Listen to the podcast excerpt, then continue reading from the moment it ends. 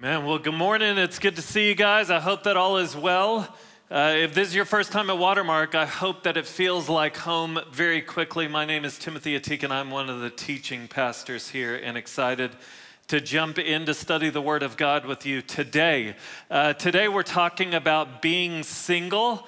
And if you're here this morning and you are single, you might find it weird that a man who's been married 15 and a half years is going to talk to you about being single, but uh, I believe I'm qualified to talk to you about being single because I was terrible at being single. And so, what I want to do this morning is I want to share with you uh, a message that I wish I could go back and share with my single self uh, several years ago. I truly was bad at being single, and it started all the way back in high school. On Wednesday nights, my best friend and I we would get together and we would watch this TV show called Dawson's Creek. I don't know if anyone remembers that show. If you're if you're younger, it's not going to ring a bell, but if you're right around my time frame, then you know exactly who Dawson and Pacey and Joey were. And we would watch this TV show, and it would just create all of this teenage angst inside of us. And after the show, we would sit around and talk about who we liked, and we would just despair at the fact that we didn't have girlfriends. And then when I actually did go on dates, I was the guy that would try and make the relationship official on the first date. Like I tried that at least a couple times. And then I remember when I was in college, that same Dawson's Creek friend, uh, I just remember him saying to me, he said, TA, you're just happier when you're in a relationship. And then even after even after college, as I watched some of my friends getting married, it just made me feel antsy.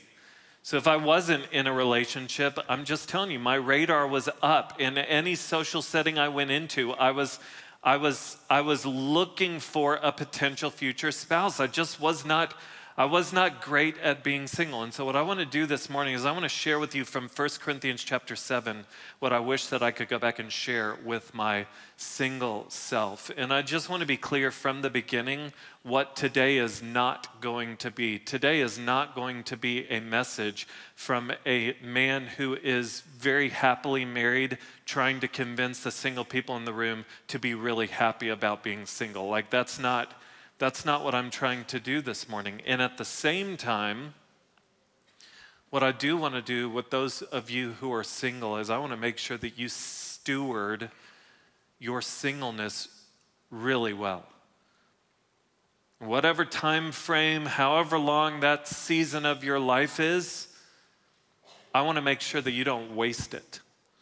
And so if you have a Bible, turn with me to 1 Corinthians chapter 7. 1 Corinthians chapter 7 is where we're going to be. If you're new to Watermark, we are just walking verse by verse through the book of First Corinthians. If it feels like we've been in First Corinthians for a while, it's because we have been in First Corinthians for a while. But what I hope that you're seeing is the beauty of just studying God's Word and just unpacking one verse at a time and reading it, understanding it, and then applying it. That's where the Spirit of God does His work transforming our lives. We are looking at a chapter now, chapter seven. We've been in this chapter before. We were in it two weeks ago.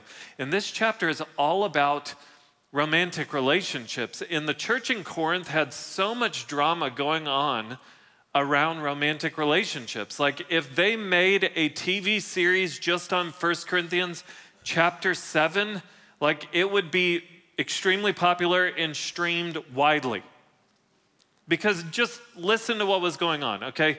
In the church in Corinth, there were Christians who were married in refusing to have sex with one another because they thought that it was sin to have sex with one another in marriage. And so you had married couples who, if they had sex, it was only for the purpose of procreation. Otherwise, it would be uh, unpleasing to God or displeasing to God for them to have sex for the sake of pleasure. But then you had other men who were married who were going outside of their marriage. They would have sex for the purpose of procreation in their marriage, but then they would go outside of their marriage to have sex with prostitutes for pleasure. So if you just took that and made a TV series on it, like you've got the drama that you need to have a hit show. But then, in addition to that, there were married couples, there was believers who were married to unbelievers, and the believers thought that it would be pleasing to God if they divorced their spouse because they thought that being married to an unbeliever made them unholy in some way. And then, in addition to that, you had single people, and then you had people who were engaged to be married who were scared of getting married because there was this belief circulating in the church that to get married was sinful. So there's all sorts of drama going on, there's all sorts of problems, and Paul is addressing it.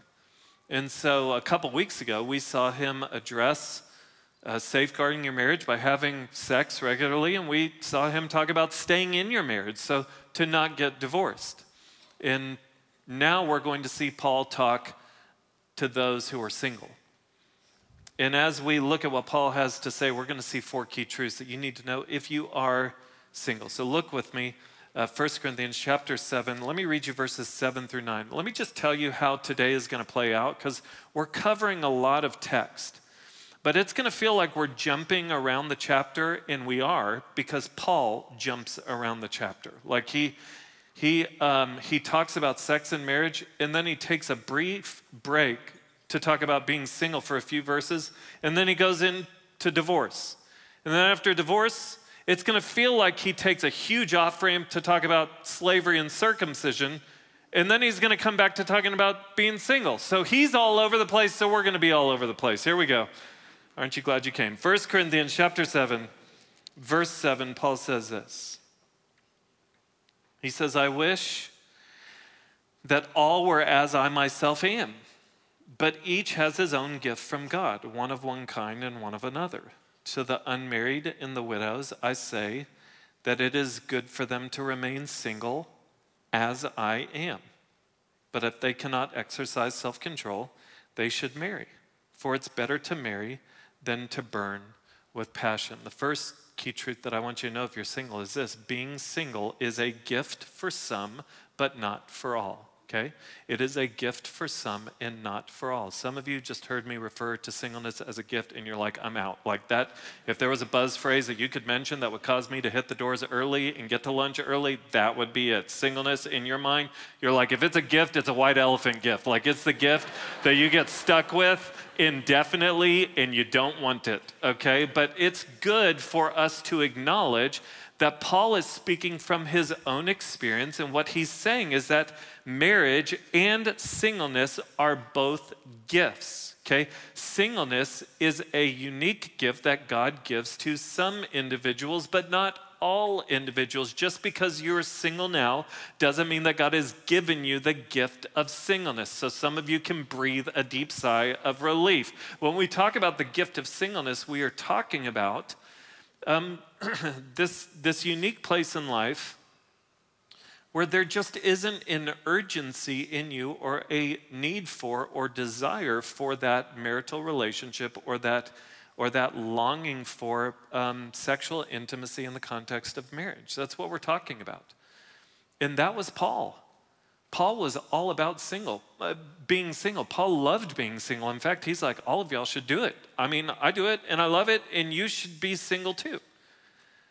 But he's talking about the fact that, that God gives a gift of singleness to some. He gives some the ability to go through life with this deep contentedness with where God has them, without a spouse and without that sexual intimacy inside of marriage. I've had conversations with different single individuals over the years where I've heard different people just articulate, I don't know that I ever want to get married.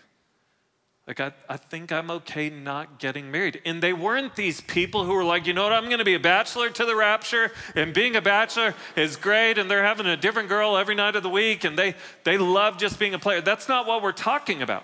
I'm talking about having conversations with individuals who are so content with what God is doing in them and through them that there just isn't this urgency, this desire, or this need for that marital relationship. And I realize that I'm not talking to the majority of the single people in the room right now, but I am talking to some. And if that's you, you just need to know there's nothing abnormal about the fact that you're content where you are. That is a gift from God. God's generosity is seen in your life. Do not feel in any way like you need to conform to, to social pressures, that this is just the way it is. You graduate from college and you work for a few years and then you meet someone and you get married and you have kids and you do. No. That is a gift from God.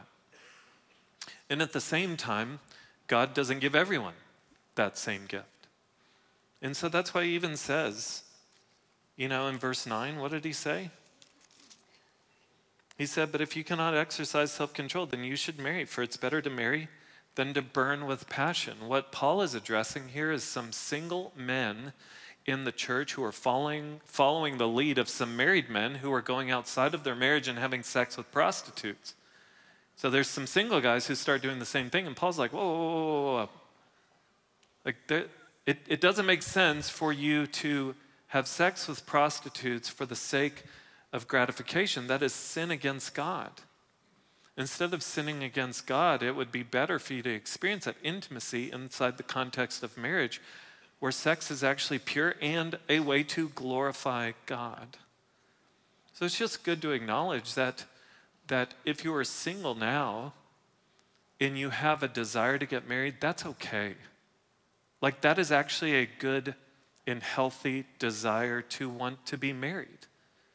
And so I'm not going to stand up here today and just be like, okay, you need to squash that desire. There's this weird theology that circulates in some Christian circles, and it sounds something like this You just need to date Jesus, and when you date Jesus, that's when Jesus will finally give you a spouse. Or it could go something like this You just need to stop looking for someone, because when you finally stop looking for someone, then you will finally find someone. And so you have all these singles who are like, Okay, God, I'm, I'm not looking for.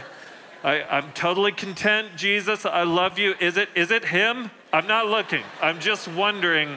I'm, I'm, I'm wondering if it's, I don't know. It, and it's just so unhealthy because what it does is it turns God into this cosmic sized vending machine where you get the combination just right, God gives you what you want. So if you can somehow find a way to stop looking, then God is somehow required to lead you to someone. Well, imagine how disappointing it is when you feel like you do everything you're supposed to do and God doesn't give you a spouse. And also, it requires you to suppress natural and good desires. Like it is a good thing to, if you desire to get married, that's a, that is an okay desire. That's a good de- desire. So that's where we have to start. Okay, being single is a gift for some, but not for all. The second truth that you need to know is this being single isn't second class. Like, being single isn't JV, and being married isn't varsity. Okay? Being single isn't second class. Like, there's this American Christian dream that I just kind of mentioned, where you kind of meet your spouse the tail end of college. Maybe you graduate, work for a few years, but then y'all get married by 25, 26, have by the age of 30, you've got 2.5 kids with a house and a yard, and like everything is exactly, it, you're just, that's, that's perfection. That's the ideal. And if that's not you, then you got dealt a second class hand. And that's just not reality. And that's why Paul shares with us verses 17 through 24. The reason that we're jumping down to verse 17 is that we've already walked through verses 10 through 16 because it talks about divorce. And now in verses 17 through 24, we're not going to be able to walk verse by verse through it, but I am going to read you the whole section and just tell you what Paul's point is. It's going to feel like a massive swerve because he's going to talk about circumcision and slavery but it has everything to do with what is going on in the church regarding rom- romantic relationships. Watch what he says, verse 17. Only let each person lead the life that the Lord has assigned to him, into which God has called him. This is my rule in all the churches. Was anyone at the time of his call already circumcised? Let him not seek to remove the mark of circumcision. Was anyone at the time of his call uncircumcised? Let him not seek circumcision. For neither circumcision counts for anything nor uncircumcision, but keeping the commandments of God. Each one should remain in the condition in which he was called. Were you a bondservant when called? Do not be concerned about it. But if you can gain your freedom, avail yourself of the opportunity. For he who was called in the Lord as a bondservant is a freedman of the Lord. Likewise, he who was free when called is a bondservant of Christ. You were bought with a price. Do not become bondservants of men. So, brothers, in whatever condition each was called, there let him remain with God. So, all eyes on me. Let's just make sure we understand what Paul is talking about. Here's, here's Paul's point. His point is you don't have to change your social status to be more uh, pleasing to God. You don't have to change your social status. So he uses the example of circumcision. Circumcision was not a big issue in the church in Corinth, but imagine how radical it would sound to any hearers who were Jewish for him to say, Look, if you're not circumcised, for you to become circumcised is irrelevant. And if you're circumcised, you don't need to worry about becoming uncircumcised. His point is your relationship with Jesus Christ trumps all social standing. So that's his point. Now, zoom out and see how that applies to El, the surrounding passages. So he just talked about divorce. What's his point? Hey, if you're a believer married to an unbeliever, you don't need to worry about your unbelieving spouse making you unholy because your relationship with Jesus trumps your social standing. It trumps your relationship status. Okay? If you are if you are engaged to be married and there's this belief circulating that to get married is sinful, if you get married, it, your relationship with Jesus, it trumps everything else. You don't have to remain single to be more honoring and pleasing to God. In our day today, the issue is more can you still be as honoring and pleasing to God when you're single as you could be when you're married? And the answer is absolutely. Like, you don't have to get married to, to fully experience God's best in this world, to glorify Him most. I mean, did you see Paul's wording in verse 17? Look back at the wording just one more time. He says, Only let each person lead the life the Lord has assigned to him. That's it. Whatever your relationship status is right now, that is an assignment God, from God. I don't know how long that assignment will last for you, but if you're single, that's an assignment given to you by God. How are you doing with that assignment? If you're married right now, that is your lifelong assignment. How are you doing in that assignment? I remember talking to one of my good friends, and uh, she's, she's still single, and she really wants to be married. She really has the desire to be married. And at the same time, it was just, it really blessed me to hear her say, You know what? I, I want to be married. I don't know if God will ever, I don't know if marriage is God's will or plan for my life, but right now, I'm loving being single. And that wasn't her saying, you know what, I love being single because I'm getting asked out by a bunch of different guys and I can just keep it casual and it's really enjoyable. No, what she's saying is, I, I'm not going to wait for marriage to start living life because God wants to use me now. And so she was enjoying her time of being single because she was fully invested in community. She was fully invested in ministry. So she was serving like crazy and she was using the life and the assignment that God gave her to glorify Him. And so, how are you doing with your assignment? Okay, you just need to be clear being single isn't second class. Now, I want to just speak to the married people in the room for a moment because if we aren't careful, we will unintentionally turn the volume up on this message to our single friends that being single is second class. And it will be completely unintentional. But, but here's how we do it. And I'm just going to confess Kat, my wife, and I, we are guilty of at times looking at some of our single friends and buying into the lie that their life is somehow incomplete because they're not married yet. Like there are times where we've looked at our single friends and we've thought, you know what? What they truly need to be really satisfied in this life is, is a spouse. Do you ever do that with any of your single friends? It's like, oh, I just wish that he could meet someone. I just wish that she could finally find someone. And it's just this thought of, oh, they must be missing out. They, they need someone. And so we make it our mission to find someone for them. It's like, well, if you thought, ever thought about Jim, he breathes, and so like I know you breathe too. And that's that's good. I mean, I don't I don't know how old he is. I don't know how old you are, but I just you're single and he's single. Isn't that all that's necessary? Like, so y'all must want to y'all must want to be together. It's like that's do you see the message there? It's like, I know you must be miserable because your, your life is super incomplete. It's super second class. So I just need to help you graduate. I need to help you get from JV to varsity. Or here's another way that we unintentionally turn the volume up on that message. We educate our single friends on what it really means to be busy. So even though our single friend might be working 60 to 80 hours a week and they're serving the church for 10 to 15 hours a week and they're super invested in our community, we listen to that and we're like, man, you're so lucky. Just wait till you're married. Just wait till you have kids. Here's the deal.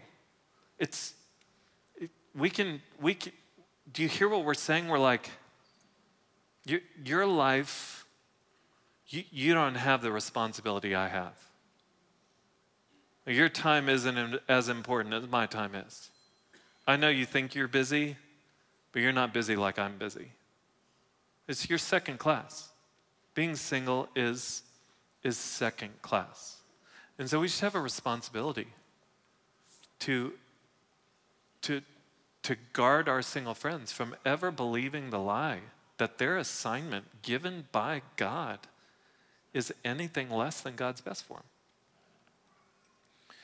The third truth that I want you to know is this whether single or married, so I'm speaking to both single and married people in the room, whether single or married, seek your greatest satisfaction in Jesus. Seek your greatest satisfaction in Jesus. This is not a Jesus juke moment where it's like, just date Jesus. That's not what I'm saying when I say seek your greatest satisfaction in Jesus. Is actually just discipleship 101. Like, if you're a follower of Jesus, then your greatest satisfaction should be found in Jesus. Okay, look with me at verse 25. We're just going to walk verse by verse. Here we go. Paul says, Now concerning the betrothed, some translations say virgins. What he's probably talking about, who he's talking to here, is most likely young women who are engaged.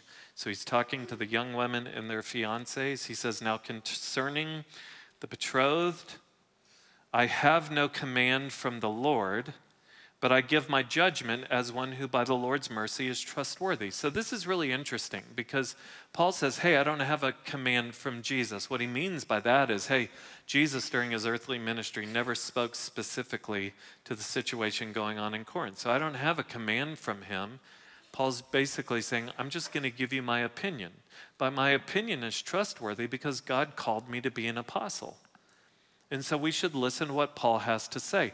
But this is an interesting moment for Paul because he's saying, let me just speak from my heart and my experience. And what we're going to see him say is, hey, if you don't agree with me, that's okay. But we should take what he has to say to heart. But this passage isn't a passage full of commands. So the, the, the end goal is not obedience, the end goal is, is just complete surrender to whatever the Lord has for you and for me regarding singleness or marriage. So here's what he says, verse 26.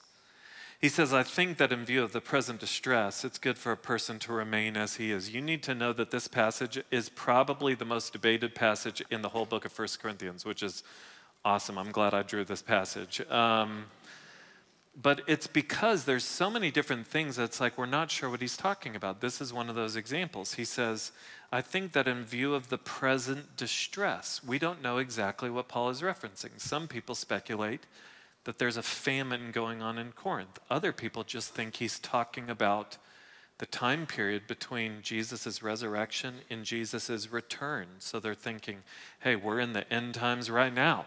And so because of that, stay as you are. So we just don't know. Where I kind of land on it is I would imagine that there probably was some extenuating circumstances going on in Corinth at the time that just um, had a taste of the end. And it was just a reminder to Paul to share with his friends hey, look, this, this world is passing away. We talked about it last week. Like a new heaven and a new earth is coming. This, this world is on the clock. So you want to live with the end in mind. I think that that's what Paul is trying to get at here. He says this Are you bound to a wife? He's not talking about those who are married already, he's talking about engaged. Those who are bound, that's he's probably talking about engagement, which just was, was more official, more serious during this time than it is today. He says, Don't seek to be free. Are you free from a wife? Don't seek a wife. So, this is really good because remember, he is battling asceticism where people are like, hey, it's sinful to get married. He said, look, if you're engaged to be married, fine, get married. If you're not engaged to be married, consider not getting married. Both, both are okay. Verse 28 But if you do marry, you have not sinned. And if a betrothed woman marries, she has not sinned. So do you see how he's just combating what is going on? But his point is marriage isn't a bad thing. Like if you're in here and you're single, this is not my attempt to say, hey, you know what the Bible says? The Bible says you just need to stay single. See, Paul doesn't think it was a good idea, so it's not a good idea, so you shouldn't get married. No, that's not, that's not what Paul says. Marriage is a good thing, it's a, it's a gift from God. Yet those who marry will have worldly troubles, and I would spare you of that.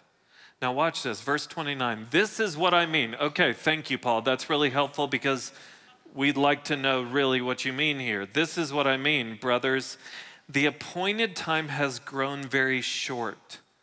From now on, let those who have wives live as though they had none. Some of the guys are like, Amen. That, that is not, that is not what Paul's not saying what you think he's saying.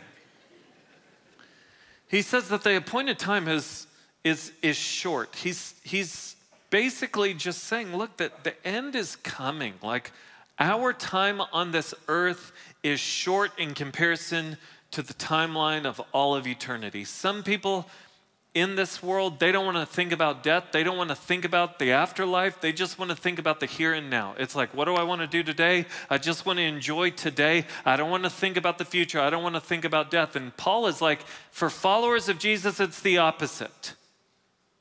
We live with the, with the end in mind. So, because this, this world is passing away, it is absolute foolishness to, to sink deep roots down into the world, attempting to squeeze every bit of comfort and pleasure that this life has to offer. Marriage is one of those things. Marriage, according to Paul, is a worldly thing. And when he talks about it being worldly, he's, he's not talking about it being sinful, he's just talking about it being temporary. Because I don't know if you know this, but there is no marriage in heaven. Like the scriptures tell us that, that no one will be given in marriage in heaven. Why? Because we'll be perfectly complete and satisfied in Jesus. And so marriage is a thing for our time on earth. That's why we promise to love one another until death. And so marriage is temporary. And so even Paul is saying, look, let's be careful that we don't try and squeeze every piece every bit of comfort and pleasure out of everything that this world has to offer. That's why he says, uh, from now on, let those who have wives live as though they had none. What his point is, hey, is hey, do not, do not try and find all of your satisfaction and fulfillment in being married, because that's not where it's to be found. Because marriage, even marriage, is on the clock. Okay? He goes on and he says, and those who mourn as though they were not mourning, and those who rejoice as though they were not rejoicing. He's not talking about just being stoic. He's just saying, look, life has highs and lows, and be careful not to let any of the highs or any of the lows define your entire existence. Like, you shouldn't um, completely despair when, when uh, the storms of life come and when life is at its peak, you shouldn't try and freeze frame that moment and just live in that moment for forever. Because this life, this world is fleeting. he says, In those who buy as though they had no goods, and those who deal with the world as though they had no dealings with it. He's saying, Look, like, don't find all of your satisfaction in material possessions or in significance through your work. Why? For the present form of this world is passing away. It's on the clock. You think about a race, we talked about it last week at the end of my message. When you're in the straightaway of a race, when you see the finish line, it should change the way that you run. Like when you're in the final stretch, that's not the time to stop for a water break. Like that's not when you get out your phone to change your playlist.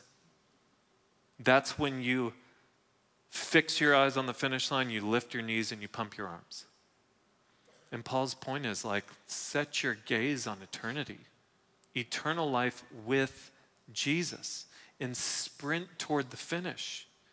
And don't get distracted with all of these different things. Don't stop off completely at one thing or another that will take you away from what is truly eternal. So that's why I'm telling you whether you are single or married, seek your greatest satisfaction in Jesus because life with Jesus is the thing that is eternal. That is what is eternal. So I want you to think about Psalm 16:11. It's one of my favorite verses in the scriptures. I shared it with you last week or the week before. It says, "You make known to me the path of life." In your presence is fullness of joy. At your right hand are pleasures forevermore. Do you hear what David's saying? He's saying, In your presence, in your presence, that's where fullness of joy is. At your right hand, who sits at the right hand of the Father? Jesus. So in Jesus are pleasures forevermore. Our tendency is to live like that verse will be true one day. But what if you began to believe that that verse can be true today? Like if you began to believe that to live in the presence of God every day, that's where fullness of joy is found. To seek Jesus for ultimate satisfaction, it's in Jesus that there are it's it is in Jesus that there are pleasures forevermore. That's what Paul is trying to get at. He's saying, look, don't don't don't think that marriage is the answer. Isn't it interesting that in this room there are single people longing to be married and married people longing to be single? Do you know what that shows? It shows that neither is the answer. Like if you're single, marriage isn't what will truly satisfy you. No matter how great your marriage is, it, you can still be lonely in marriage. And if you're married and you think that your answer is being single, it's not. It's not. Jesus is where satisfaction is found. So, what does it look like for you to increase your satisfaction in Jesus Christ? Well, it's the difference between glancing at Jesus and gazing at Jesus. And we've talked about this before, but our tendency in the world we live in is we try and live off of glances with Jesus. And we wonder why we're not really in love with Jesus. And it's like, well, let me ask you this did you and your spouse fall in love just by saying hello to each other on Monday, Wednesdays, and Fridays when you passed each other on your college campus? No. You fell in love because you sat down with one another, you gazed at one another, you got to know one another. But we just want to live off of five minutes with Jesus here, 10 minutes with Jesus here.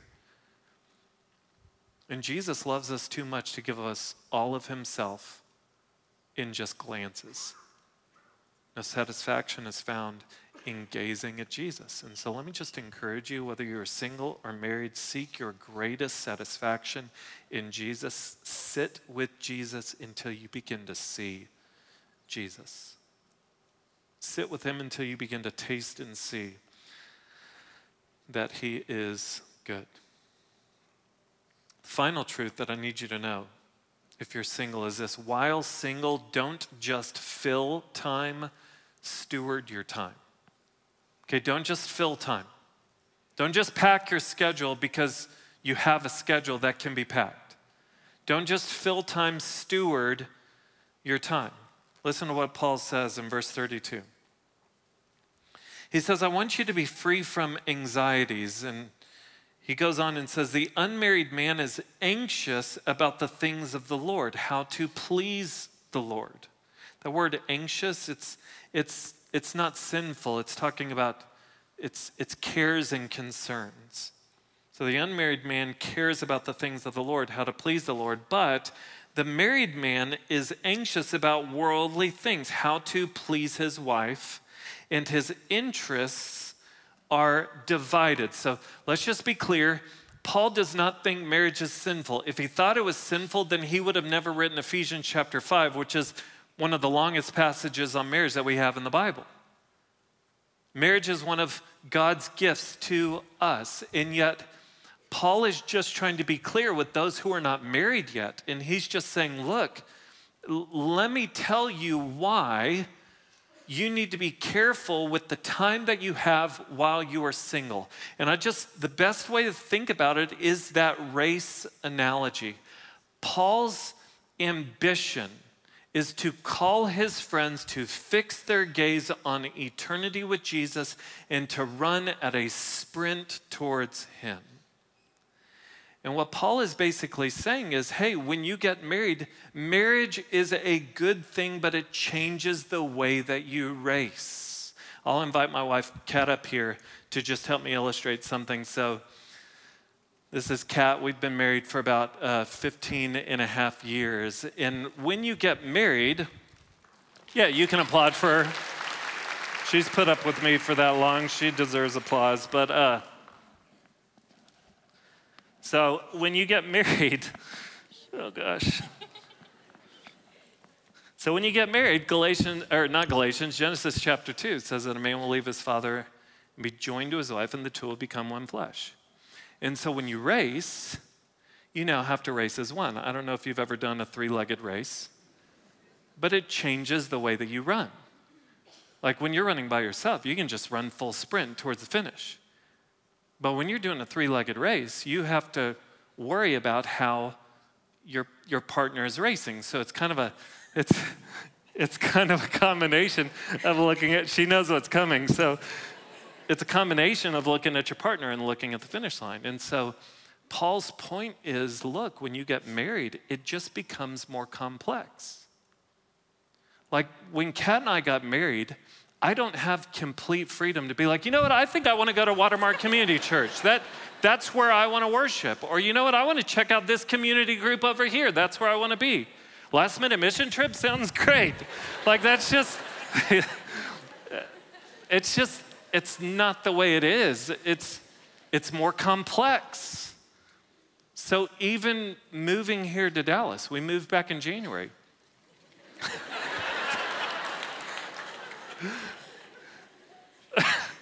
so even move it, she doesn't trust me. That's what she just said. She doesn't know.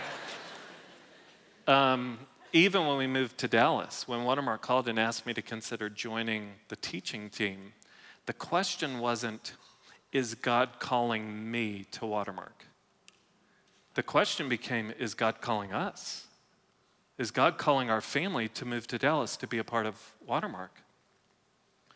And so, questions that I had to wrestle through is what's that going to be like for Kat to be uprooted from her great community in College Station? What will Watermark be like for Kat and my kids with me on staff? Okay, where are we going to live? Because where we live will determine where my kids go to school. And then I found myself laying awake at night. What is the lunchroom on the first day for my sixth grader going to be like? I can't just sitting there imagining him having no one to sit with. Those are those are things that I had to process through. Now here's the thing: I love being married to Kat. Like Kat is God's second greatest gift to me, next to salvation. And we have a lot of fun in our marriage. We laugh a ton. It is such a joy to journey through life with her, to seek the Lord together. I love being married. Marriage is a really great thing, but it's more complex. Like moving to Dallas, it was more complex. My attention is divided, and not in a bad way, that's just reality in marriage. I mean, even preparing for this talk, like I was preparing to teach the Bible, and in the middle of preparing in my home office, the door swings open, and my four year old is buck naked. He had just come from the pool, and it was he was waiting for his turn to the shower, and he was just jumping around naked. My attention was divided even in that moment. Life is just more complex, and so even when you look at the text, like, you did really good there, Kat. Um, the text speaks, it speaks to Kat. Look at what it says. It says, um, verse 33 but the married man is anxious about worldly things, how to please his wife, and his interests are divided. And then it says in verse 34 and the unmarried or betrothed woman is anxious about the things of the Lord, how to be holy in body and spirit. That is a reference to simply your entire being being devoted to pleasing God. But the married woman, that's Kat, is anxious about worldly things, how to please her husband. So just as I have to think about Kat, Kat has to think about me. And there's joy in doing that. Like, like Kat, God giving Kat to me is, is one of God's greatest gifts. But, but life is just it's just more complex. Okay? Would you guys give Kat a hand for. Thanks, babe. Here is, uh, here is Paul's point to those who are single. Don't miss verse 35. He says, I say this. The reason I'm even telling you this, it's for your own benefit not to lay any restraint on you. In the Greek, that is literally, I'm not telling you this to put a noose around your neck. That's what the Greek says. He's saying, I'm not telling you to hold off on getting married because I'm trying to make you miserable. He's saying, I'm telling you this to promote good order and to secure your undivided devotion to the Lord. His point is for whatever season you are single, you have an opportunity. So you might not like being single. You might not want to be single, but if you are single, don't miss what I'm telling you. Do not miss the opportunity that you have during this season of your life to secure an undivided devotion to the Lord. Do not just fill your time, steward your time. What does it mean to steward something? It means to realize that it doesn't belong to you, it belongs to someone else. And so you want to be really responsible for what you have been entrusted with. If you are single, God has entrusted you with a period of time where you are able to have an undivided devotion to the Lord. Do not squander the time that He's given you to do that. I want to just finish reading the passage so that we hit on it, and then I'm going to come back around at the end and just tell you what it looks like to steward your time well. Okay? Just look really quickly. Paul says this, verse 36. He's just basically repeating what he's already said. If anyone thinks that he's not behaving properly towards his betrothed, if his passions are strong, and it has to be, let him do as he wishes. Let them marry. It is not a sin. So, look, if you want to get married, then if God brings someone into your life, get married. Verse 37 But whoever is firmly established in his heart, being under no necessity, but having his desire under control, and has determined that in his, this in his heart to keep her as his betrothed, he will do well. He's just basically saying, Look, if, if you have a, a personal conviction that arises in your soul that you are content remaining single, then remain single. That is a gift from God. Verse 38 So then he who marries his betrothed does well, he who refrains from marriage will do even better. Okay? It's just Paul's opinion. Verse 39 a wife is, he, he now just sums up the entire chapter. So this week and then two weeks ago, a wife is bound to her husband as long as he lives. So don't get divorced. That's what he's saying. But if her husband dies, she's free to be married to whom she wishes only in the Lord. Make sure you marry a believer. Yet in my judgment, so here's Paul's kind of exclamation point. In my opinion, just if I'm sharing from the heart, she's happier if she remains as she is. So isn't that interesting? Paul's like, even someone who has been given the gift of marriage, after having it, it might even be better and she might even be happier if she just remains single. Why? Because she's able to secure an undivided devotion. He ends by saying, I think that I too have the Spirit of God. That's just him saying, Look, some of y'all think that you're really spiritual because you're depriving yourselves of marriage, but I'm speaking with the Spirit of God at work in me.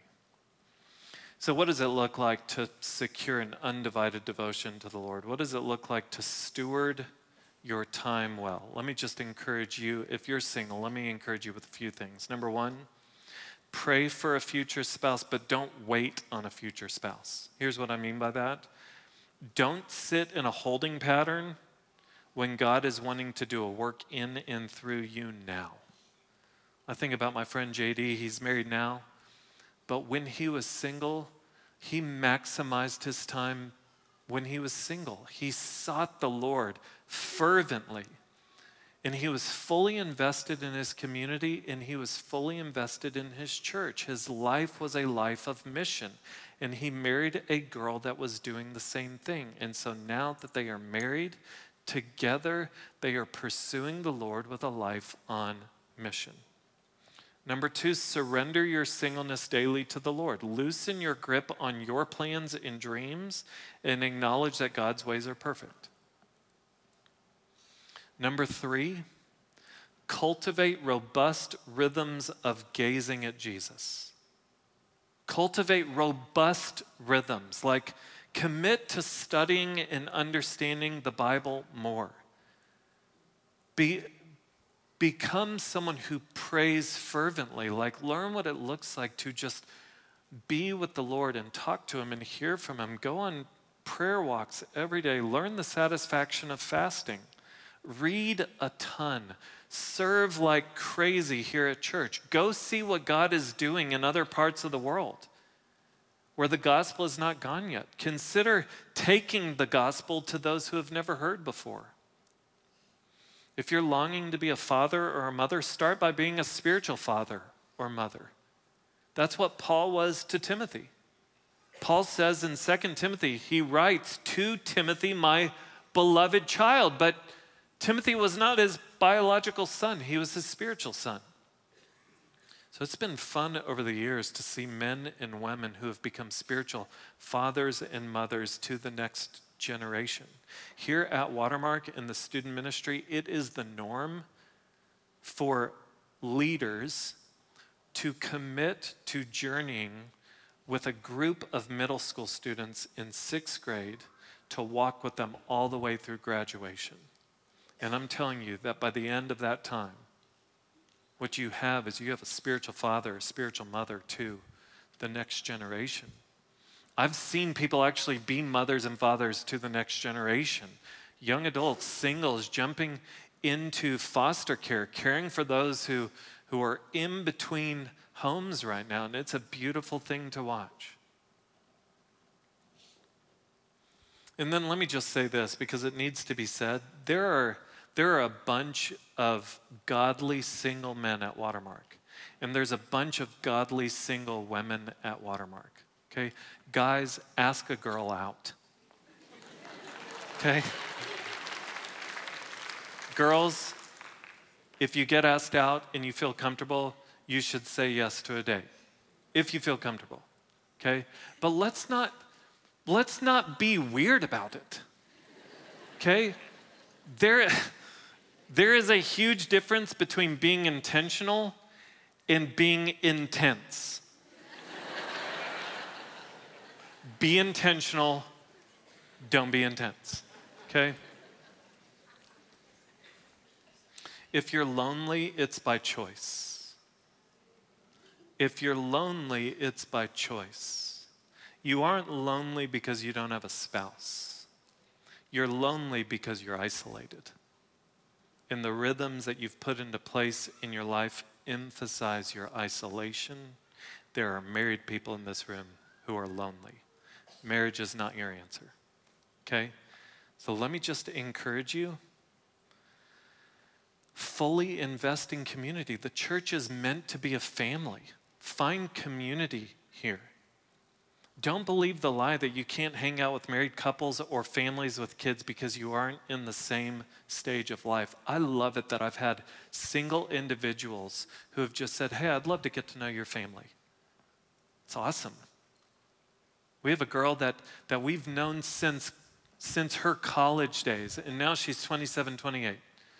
And she regularly comes to our kids' soccer games. She comes not to babysit, she'll come and babysit sometimes, but she comes just to have dinner with us. And it's because she is, she is part of our family. And so let me just encourage the families in the room invite single adults into your family. Single adults, say yes. Okay? Enjoy being part of a family. Let me just finish by saying this. One of the reasons that I was so bad at being single was that Jesus was a part of my life, but he wasn't the point of my life. Okay, Colossians 1:16, Paul says that all things have been created by Jesus and for Jesus. See, I was living under the assumption that I was made for marriage. I wasn't made for marriage, I was made for Jesus. I was made for relationship with Jesus, and so were you. Every single person in here, you, you just need to know marriage is a great thing, but it is not the ultimate thing, okay? The, the point of your life is to know Jesus. It is to know Jesus. So if you're here this morning and if you don't have a relationship with Him, if you've never come to the understanding that Jesus Christ died for your sins on the cross, He rose from the dead to make a way for you to be made right with God, that's where it starts today. But you weren't made ultimately for marriage, you were made for relationship with Him. So whether you're single or married, may He be your greatest satisfaction. And if you are here and you are single, my hope and prayer is that Watermark would be a, a place full of people who have secured an undivided devotion to Him. Let's pray together.